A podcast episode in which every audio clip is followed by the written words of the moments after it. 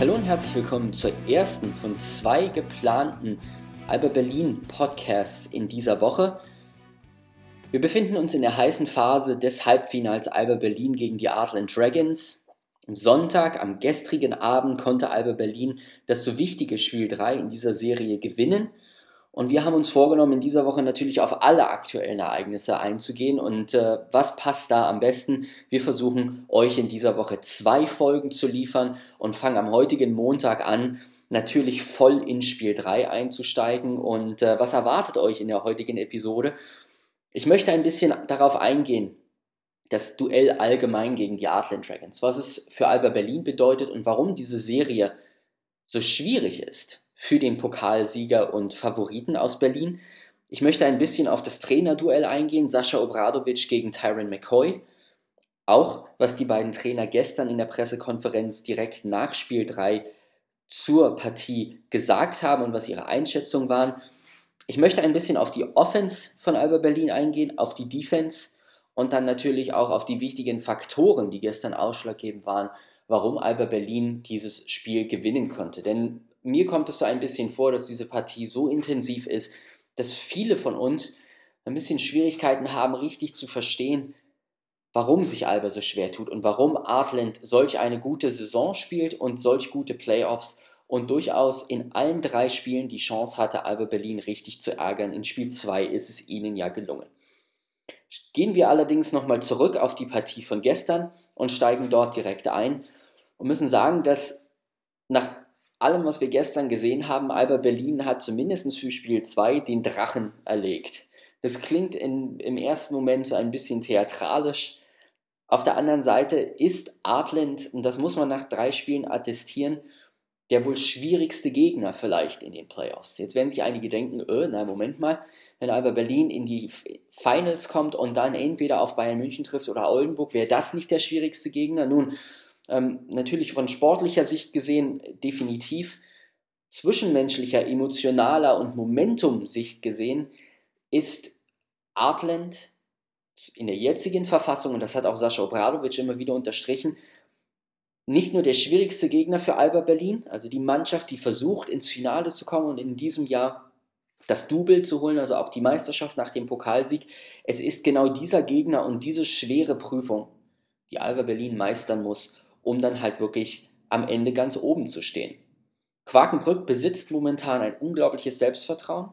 Zum einen durch den Viertelfinalerfolg gegen die Brose Baskets aus Bamberg, wo man Bamberg dominiert hat, wo man selber sich so viel Selbstvertrauen erspielen konnte, dass die Quakenbrücker derzeit bei 130 Prozent agieren. Und das ist der Knackpunkt für Alba Berlin derzeit. Und das ist der Knackpunkt, warum es für die Mannschaft in dieser Serie so schwierig ist, wirklich die Kontrolle zu übernehmen und jede Partie immer wieder eine, eine Geduldsprobe ist für die Fans, ein Zittern ist für die Fans und man das Gefühl hat, dass man Adland nie sonderlich abschreiben kann. Zur Halbzeit habe ich gestern kurz einen Tweet rausgesandt und habe gesagt, es ist ein Spiel der Perspektive. Sascha Obradovic wird sagen, wir haben unseren Gameplan, unseren, unsere Philosophie, unser Ziel umgesetzt, unsere erhöhte Intensität, Aggressivität und Energie hat uns zu diesem Sechs-Punkte-Vorsprung verholfen. Und Tyron McCoy wird auf der anderen Seite seinen Jungs wahrscheinlich gesagt haben, hey, wir haben nicht sonderlich gut gespielt, wir haben viele Fehler gemacht und trotzdem liegen wir nur mit sechs Punkten hinten. Und das sagt im Grunde genommen alles über diese Serie und über dieses Duell auf Augenhöhe aus. Alba Berlin gegen 130% Quakenbrück. Das ist derzeit das, worauf wir uns einstellen müssen, für Spiel 3. Das haben wir gesehen. Und dann natürlich auch für Spiel 4 und ein potenziell, potenzielles Spiel 5 dann zurück in Berlin. Sascha Obradovic und Tyron McCoy standen gestern kurz nach dem Spiel zur Verfügung in der Pressekonferenz. Einige von euch ähm, haben vielleicht das Video direkt schon auf dem YouTube-Kanal von Alba Berlin sich angeschaut und reingehört, was beide Trainer gesagt haben. Tyron McCoy auf der einen Seite ist ähm, auf die Frage von Lars Spannagel, dem Journalisten, eingegangen, ähm, warum das Team derzeit charakterlich so gefestigt ist, warum die Mannschaft immer wieder in der Lage ist, zurückzukommen. Er hat selber gesagt, so richtig weiß ich es nicht, hat eine halb humoristische Antwort gegeben, hat gesagt, wenn ich wüsste, wie ich in der Lage bin, diese Mannschaft immer wieder zu motivieren, zurückzukommen und niemals aufzugeben, dann könnte ich äh, dieses Erfolgsrezept wahrscheinlich an viele NBA-Teams verkaufen, wäre super reich. Dann ist er natürlich wieder sehr ernst geworden, hat gesagt, nein, Spaß beiseite. Der Charakter der Mannschaft ist momentan so geformt, dass dieses Team nie aufgibt, dass die Spiele immer eng sind, dass es entweder eine enge Niederlage oder einen knappen Sieg gibt und dass diese Mannschaft immer wieder bewiesen hat, dass es keinen Moment gibt, wo sie sich aufgibt, wo sie sagt, wir haben das Spiel abgegeben, wir haben keine Chance, sie sehen immer wieder die Möglichkeit zurückzukommen. Und das haben wir gestern im vierten Viertel erneut gesehen. Drittes Spiel in dieser Serie, drittes Comeback von den Artland Dragons im vierten Viertel, die ihre Defense angezogen haben, die auf der anderen Seite, und da sind wir auch beim Thema Trainerduell, auch sehr gut eingestellt sind. Schauen wir auf das Trainerduell Sascha Obradovic auf der einen Seite, Tyron McCoy auf der anderen Seite, dann sieht man so ein bisschen Systemmensch gegen Anpassungsgenie. Nicht, dass der eine das andere nicht beherrscht, aber schon, dass jeder Trainer eine, einen bestimmten Fokus auf einen Bereich setzt. Sascha Obradovic hat dieses Team von Beginn an in der Vorbereitung, in der Preseason, in der Saison, in den Playoffs auf ein System geeicht. Dieses Team ist so erstklassig, weil jedes kleine Rotationswerk in der Uhr von Alba Berlin funktioniert und nach diesem System operiert. Artland auf der anderen Seite weiß, dass sie sich etwas überlegen müssen, dass sie kreativ sein müssen und Alba Berlin natürlich auch überraschen müssen, wenn sie diese Serie gewinnen wollen. Tyrone McCoy hat in seiner ersten Saison bewiesen, dass er schon jetzt zum Trainerfuchs gehört, zum, zur Gruppe der Trainerfüchse. Er war in der Lage, in jedem Spiel immer wieder etwas Neues zu präsentieren und hat auch gestern im vierten Viertel einige ja, Neuerungen ausgepackt, die es Alba Berlin schwer gemacht haben zu punkten. Vielen von euch ist es aufgefallen, dass Alba Berlin auf einmal gegen eine Zonenverteidigung spielen musste im vierten Viertel. Und ich, als ich die Zonenverteidigung gesehen habe, habe mich komplett darauf eingestellt, dass Tyron McCoy seinen Quakenbrückern eingebläut hat, eine Defense-Possession spielen wir Zone, dann wechseln wir wieder auf Mann, dann wieder auf Zone, dann wieder auf Mann, um Alba Berlin einfach aus dem Rhythmus zu bringen. Das ist nur ein Beispiel von vielen kreativen Ansätzen, die Quakenbrück in dieser Serie bisher gefahren ist. Diese kreativen Ansätze haben nebenbei geholfen, Bamberg in der ersten Runde rauszuhauen und helfen in der zweiten Runde Alba Berlin das Leben wirklich schwer zu machen. Quakenbrück durch dieses gesteigerte Selbstvertrauen, durch natürlich auch das Vertrauen in die eigene Stärke und die Teamchemie und in, in, das Leistungsvermögen sind in der Lage, das auch immer wieder umzusetzen. Tyron McCoy hat also in seinem Team den idealen Zuhörer und äh, das, die ideale Rotation, um das umzusetzen. Immer wieder setzen sie unterschiedliche Nadelstiche und sind in der Lage, Alba Berlin dort so ein bisschen auszuhebeln. Sascha Obradovic hat allerdings auch für Spiel 3 einige Neuerungen vorgenommen. Er wusste nach Spiel 1 und Spiel 2, dass er die Intensität beim eigenen Team hochhalten muss. Zum einen in der Offensive, auf der anderen Seite in der Defensive. Schauen wir uns zunächst die Offensive an. Was hat Alba Berlin in Spiel 3 anders gemacht als in Spiel 1 und Spiel 2? Was mir aufgefallen ist, dass für die kreativen Spiele, die Creators, wie Sascha Obradovic sie immer nennt, also Cliff Hammonds, David Logan, Reggie Redding, die Spieler, die den Ball in der in, in den Händen halten, in der Lage sind, das Pick and Roll zu initiieren, zum Korb zu ziehen, zu passen oder selber zu punkten, dass für diese Spieler Double- bzw. Elevator Screens gestellt wurden. Nun, was sind diese Fachbegriffe? Ich möchte sie erklären. Ein Double Screen ist, wird dann immer ausgeübt, wenn zwei große Spieler, in dem Fall entweder Jan Jagler und Livon Kendall, Jan Jagler und Leon Radoschewitsch oder Livon Kendall und Leon Radoschewitsch nebeneinander stehen und einen Block stellen, also eine Wand stellen für ihren Mitspieler, David Logan, Clifford Hammonds, Reggie Redding, die dann abseits des Balls sich diese Picks zunutze machen, ihren Gegenspieler dort abstreifen können, ein bisschen Platz bekommen, dann den Pass erhalten und in der Lage sind, zum Korb zu ziehen, Druck auf die Defense von Artland auszuüben, um so zu kreieren und Artland natürlich zu zwingen, zu rotieren. Weil wenn der Gegenspieler von, bleiben wir mal bei David Logan, der diese beiden Picks gestellt bekommt von seinen Big Men, wenn der Gegenspieler von David Logan dann in, sagen wir mal, Jan Jagler hängen bleibt, dann ist Artland natürlich gezwungen, einen anderen Spieler schnell abzustellen auf David Logan, der in dem Moment den Ball bekommt und in der Lage ist, selber zu punkten, seinen Platz zu nutzen, zu ziehen und dann einen freien Mitspieler zu finden oder am Korb abzuschließen. Das hat Alba Berlin in Spiel 3, vor allen Dingen in der ersten Halbzeit, sehr, sehr gut gemacht.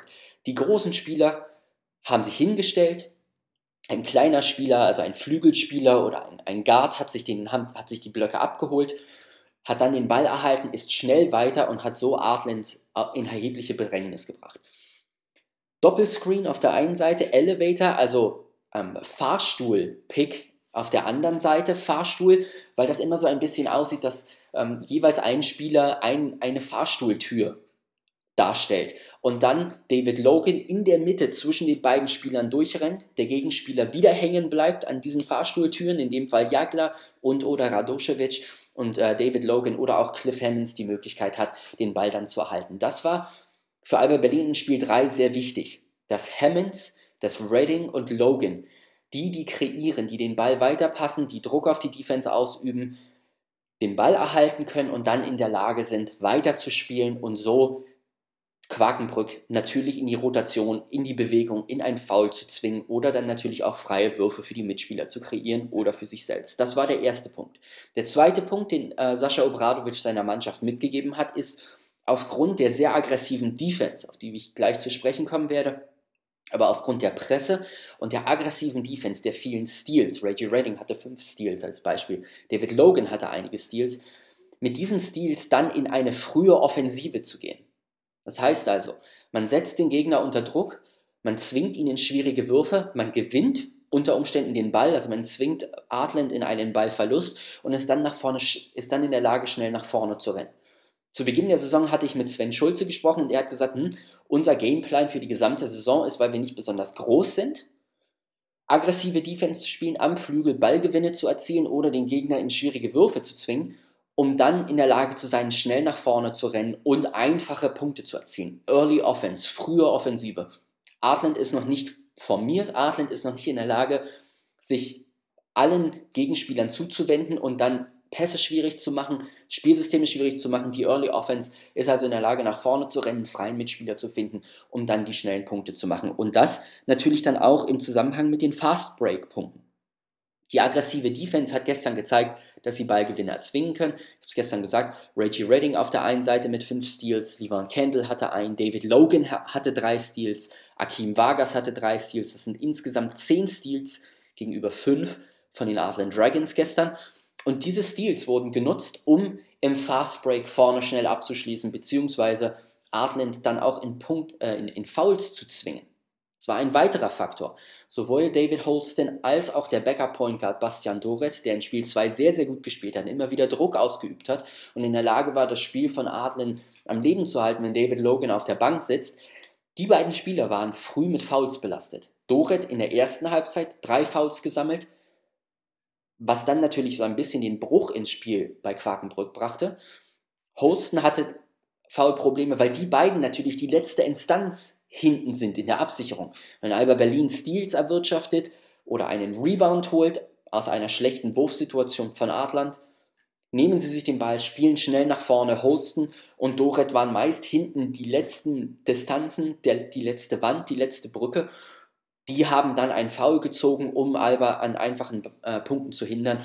Äh, dementsprechend war die Foulbelastung vorhanden und Alba Berlin hatte dann natürlich einfacheres Spiel ohne die Regisseure auf dem Feld, weil Tyrone McCoy sowohl Doret als auch Holsten dann immer wieder auf die Bank beordern musste. Das waren die drei Punkte, die Alba Berlin neu und besser umgesetzt hat gegenüber Spiel 1 und Spiel 2. Einfache Offensive, mehr Freiraum durch Picks und Screens für die Creator wie Sascha Obradovic so schön sagt, und dann natürlich eine frühe Offensive. Das heißt, wenn man den Rebound holt und Artland noch nicht wirklich fokussiert ist, dann vielleicht den freien Mitspieler zu finden, um früh abzuschließen. Schauen wir auf die andere Seite des Spielfeldes und die Defense. Da haben wir in Spiel 2 gesehen, dass die Defense natürlich beeinträchtigt war durch die Foul-Problematik. Wir haben es in der letzten Episode des Podcasts angesprochen. Sascha Obradovic wollte nicht wirklich drüber sprechen. Jan Jagler hat jedoch gesagt, hm, man merkt es an. Cliff Hammonds mit vier Fouls auf die Bank beordert, dann schnell fünf Fouls gehabt. Yvonne Kendall hatte fünf Fouls.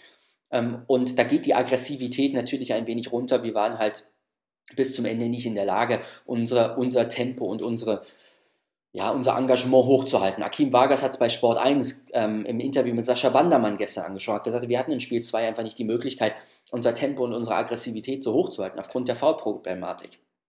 Gestern hat Alba Berlin sehr oft die Presse ausgepackt. Sie haben also schon den Einwurf des Balls nach erfolgreichem Korb verteidigt um so wichtige Minuten oder wichtige Sekunden von der Uhr herunterzunehmen.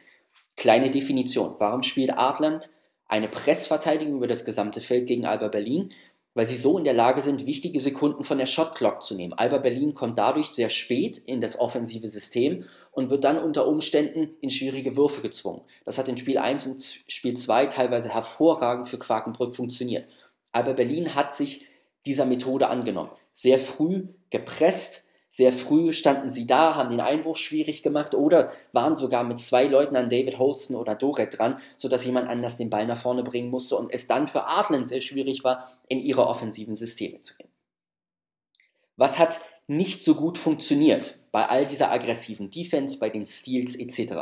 Was mir aufgefallen ist, dass Alba Berlin in der Abstimmung der Defense gegen das Pick and Roll und Pick and Pop gestern teilweise erhebliche Probleme hatte. Was ist das Pick and Roll und Pick and Pop? Wir haben es zuvor schon mal angesprochen. Ihr habt es bestimmt auch auf Sport 1 bei Stefan Beek ähm, oder bei Pascal Roller in der Definition bekommen. Wenn also zwei Spieler in der Offensive miteinander spielen, der Pick, also der Screen von einem großen Spieler kommt für einen kleinen Spieler, der, klein, der kleine Spieler streift seinen Gegenspieler am Mitspieler ab, der, der große Mitspieler rollt zum Korb oder poppt in einen freien Bereich des Feldes, sodass der kleine Spieler, nachdem er den Freiraum sich erwirtschaftet hat, dann in der Lage ist, den Ball abzugeben an seinen Mitspieler, entweder einen freien Wurf zu kreieren oder den Mitspieler im Zug zum Korb anzupassen, der dann direkt in der Zone abschließen kann. Das spielt Artland über David Holson und Bastian Doret sehr häufig, auch über Antonio Graves, der gestern wieder sehr aggressiv war. Und da hat Alba Berlin Probleme gehabt in der Abstimmung. Sie haben sehr oft ein Switching durchgeführt. Definition. Was ist das Switching? Natürlich hat man zwei Gegenspieler beim Pick and Roll. Und wenn man nicht in der Lage ist, dass der, dass der kleinere Guard an, sagen wir, sagen wir mal David Holst oder Antonio Graves dranbleibt, dann wechseln die beiden Alba Berlin-Spieler in der Verteidigung ihre Gegenspieler beim Pick and Roll. Das führt allerdings zu einem Mismatch, also zu einem Vorteil für, für die Artland Dragons, weil dann auf einmal vielleicht ein Alex King oder ein Livon Kendall oder ein Radoschewitsch oder ein Jonas Wohlfahrt Bottermann gegen David Holston stehen. Die sind natürlich wesentlich langsamer, müssen David Holston ein bisschen Platz geben, um nicht Gefahr zu laufen, von ihm über, überrannt zu werden, sodass niemand dann ihnen helfen kann und David Holston einen freien Wurf zum Korb ermöglicht bekommt. Sie lassen ihm also Platz und der Drache kann dann den Korb machen. Entweder Antonio Graves, David Holston, Bastian Doret, auch Lawrence Hill, war gestern sehr gut da drin im Pick and Pop, also nicht im Abrollen, sondern im ja, beiseite laufen nach dem Roll oder nach dem Pick stellen, den Ball zu erhalten. Zwei Spieler gehen auf den ballführenden Spieler auf David Holston rauf. Lawrence Hill war frei, hat dann den Pass von Holston bekommen und konnte den Dreier einstreuen. Das ist sehr oft passiert. Die Abstimmung bei Alba Berlin hat dort also nicht 100% funktioniert in allen Bereichen. Dann haben sie in der Verteidigung geswitcht und dann sahen sie sich auf einmal in einem Mismatch und waren nicht in der Lage, ordentlich zu verteidigen. Quakenbrück war in der Lage, diese Mismatches auszunutzen und hat dort immer wieder Punkte erzielt. Da muss Sascha Obradovic in Spiel 4 nachlegen und muss seinen Spielern auch einoktroyieren, aufoktroyieren, nicht zu switchen. Denn was passiert, das sind natürlich zwei Philosophien. Der Switching-Freund sagt immer, es ist gut, zwischen dem Mann und dem Korb immer einen Mitspieler zu haben und das ermöglicht dieses, dieser Switch auf der anderen Seite wird man in der Defense dann aber auch nachlässig. Wenn man weiß, dass man ohnehin einfach nur den Gegenspieler wechseln und auf den nächsten drauf geht, dann behält man die Aggressivität, das Engagement und äh, die Intensität nicht oben.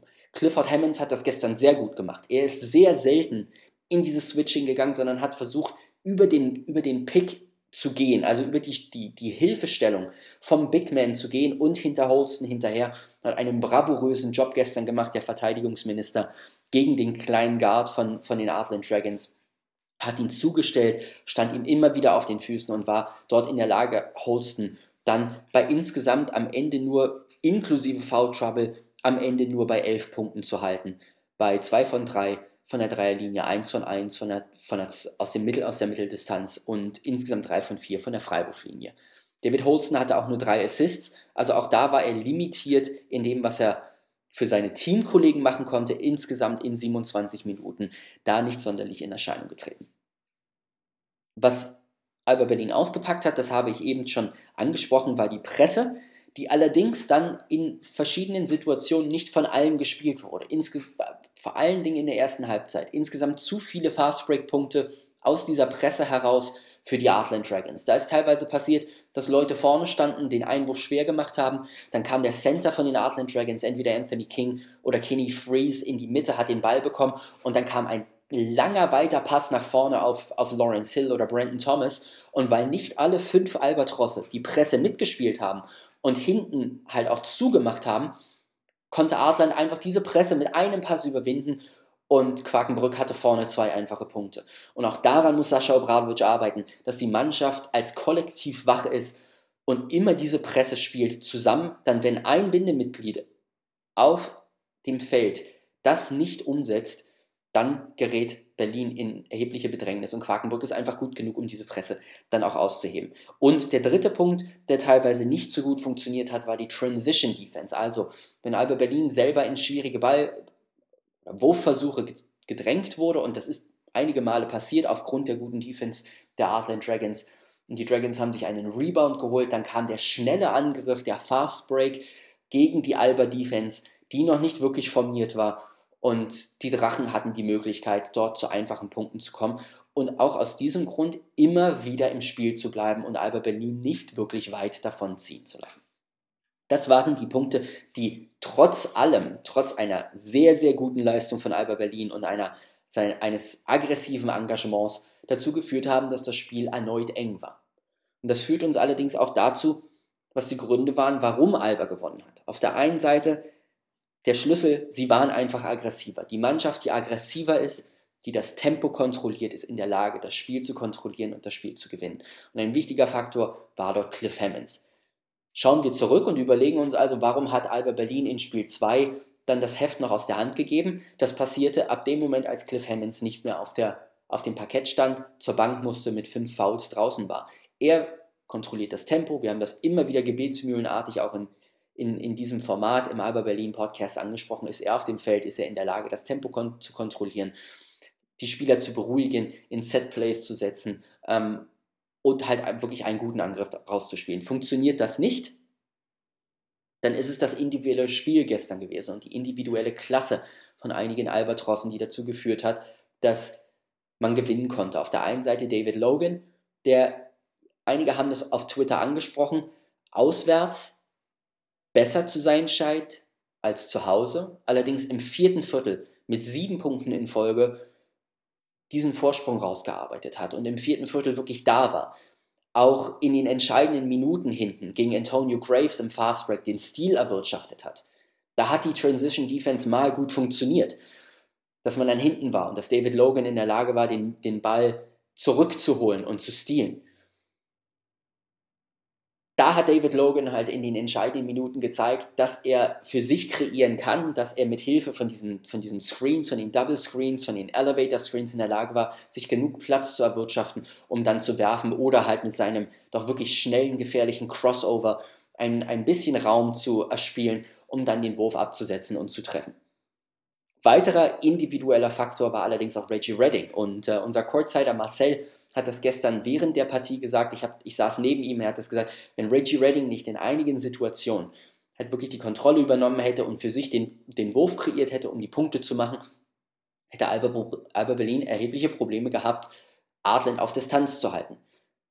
Reggie Reddings Spiel in, in der zweiten Partie war links nicht so gut wie in Spiel 1 und Spiel 3. Alba Berlin und auch Sascha Obradovic haben sich mehr von Redding erhofft in der zweiten Partie. Allerdings hat Reggie gezeigt in Spiel 3, warum er auf Platz 2 der MVP-Wahl in dieser Saison war. 17 Punkte am Ende für den Flügelspieler, 6 von 7 aus dem Feld. Der einzige Fehlwurf kam von der Dreierlinie, 6 von 8 von der Freiwurf, 5 von 6 von der Freiwurflinie, sorry. Insgesamt 7 Rebounds, 4 davon in der Offense. Ganz wichtiger Faktor. 3 Assists zudem, 5 Steals, kein Turnover, 3 Fouls, ein Effizienzwert von 8, ein Plus-Minus von 7 wenn Reggie Redding auf dem Feld stand, dann hat er gezeigt, dass er mit seiner Aggressivität, mit seinem erhöhten Engagement da halt einfach in der Lage ist, sein Team anzuführen und dieses etwas schwächere zweite Spiel ad acta zu legen. Und das waren die beiden Faktoren. David Logan, das individuelle Spiel, Reggie Redding das individuelle Spiel und dann allerdings auch das Teamgame von Cliff Hammonds, der punktetechnisch nicht in, in Erscheinung trat, allerdings fünf Rebounds insgesamt holte, fünf Assists abgab, nur ein Turnover hatte, wirklich grandios spielte und dann auch Levon Candle. Vier Defensiv-Rebounds, drei Offensiv-Rebounds, sieben in der Totalität, drei Assists, nur zwei Turnover, ein Steal, insgesamt 15 Punkte, sechs von elf von dem, aus dem Feld, drei von vier von der Freiwurflinie. Er hätte noch mehr machen können. Er hatte recht oft im Pick and Roll nach dem Anspiel den freien Wurf aus der Mitteldistanz und konnte den nicht versenken. Das waren dann so ein bisschen die Schlüssel in dem Spiel. Die Stars, Reggie Redding, Levon Kendall, David Logan, Cliff Hammonds, die gestern ganz bedeutende Minuten gespielt haben. Was ebenfalls auch eine Veränderung war gegenüber Spiel 1 und Spiel 2. Schauen wir uns an, wie Sascha Obradovic gestern mit der Rotation umgegangen ist. Es war eine verkürzte Rotation für die Albatrosse. Insgesamt fünf Spieler haben 22 oder mehr Minuten gespielt. Das waren Radoschewitsch, David Logan, Reggie Redding, Levon Kendall, Cliff Hammonds. Hammonds mit 31 Minuten die meisten. Und dann ein großer Abfall zu den üblichen, zu den, zu den restlichen Spielern. Alex King folgt dann nach den 22 Minuten für Radoschewitsch mit 15,45. Jan Jagler mit 13, Akim mit 12, 10 für Wojdan Stojanowski, Jonas mit 4 und wirklich sehr produktive 2 Minuten 35 für Sven Schulze. 5 Punkte in, diesem, ähm, in diesen 2 Minuten 35, die in der zweiten Halbzeit auch nochmal dafür, dazu geführt haben, dass Alba Berlin diese Partie gewinnen konnte. Allerdings Sascha Obradovic hat dort mehr auf seine Stars vertraut, seine Führungsspieler, hat denen mehr Minuten gegeben, hat seine Rotation verkürzt und hat dann im Endeffekt die Produktion seiner Mannschaft hochgehalten und war in der Lage, dann Spiel 3, dieses wichtige Spiel 3 zu gewinnen.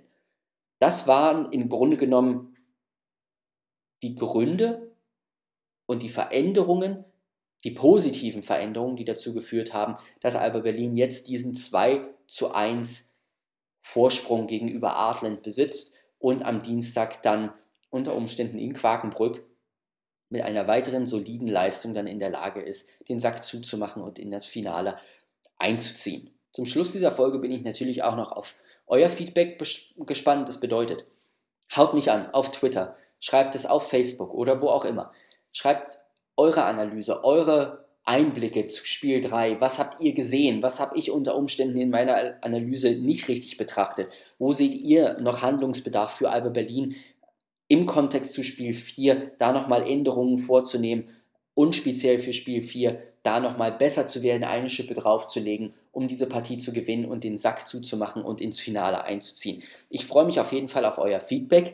Schreibt mir, schreibt den Verein, das war's von der ersten Episode in dieser Woche. Wir haben noch eine zweite Episode vor, also ganz demnach wie Alba Berlin in dieser Serie weiter verfährt, werden wir die zweite Episode in dieser Woche dann natürlich ähm, maßschneidern und für euch zur Verfügung stellen. Das wird Mitte, Ende der Woche passieren. Das war's vom Anfang der Woche. Ich wünsche euch einen schönen Start in die Woche. Ich hoffe, dass diese kleine Analyse-Episode euch geholfen hat, so einen etwas tieferen Einblick auch ja, von, von der Basketballphilosophie und von der Basketballtaktik her zu bekommen. Ähm, unter Umständen dann auch nochmal eine Hilfestellung für Spiel 4.